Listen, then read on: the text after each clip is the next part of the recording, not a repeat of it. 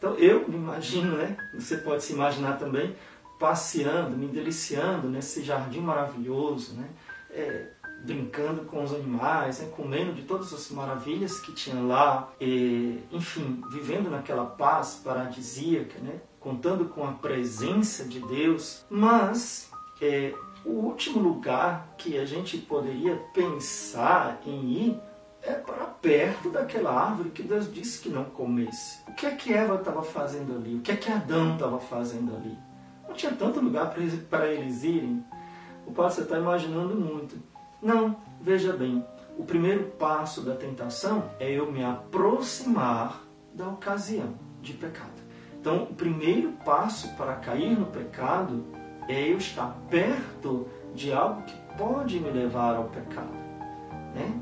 Então, estar próximo da árvore proibida para ouvir a voz da serpente. Era lá que a serpente estava, era lá que o demônio, em forma de serpente, né, estava. Então, os nossos primeiros pais, Eva e Adão, se aproximaram da árvore, justamente daquela em que eles deveriam manter distância. Deus não quer que a gente coma daquele fruto, quer que nós estamos fazendo aqui. Então, veja, o primeiro passo da tentação é se aproximar daquilo que pode me levar ao pecado. E aqui a gente já pode começar a fazer o nosso exame de consciência. O que é que pode me levar ao pecado? O que é que pode me levar à tentação?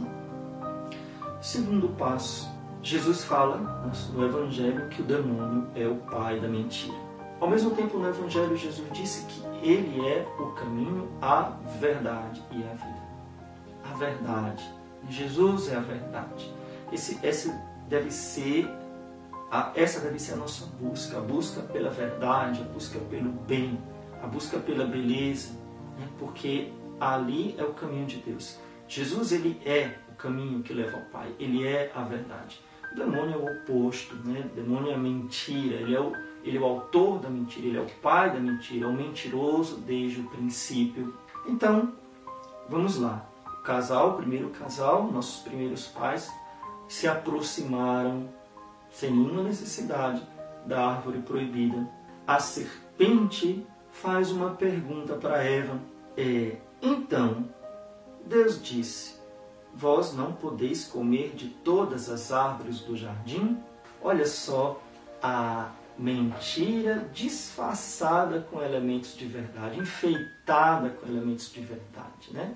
Ela não chegou afirmando é, Deus é mentiroso, não chegou afirmando isso. Ela não, não jogou logo na cara de Eva uma coisa bem absurda para Eva ficar logo chocada.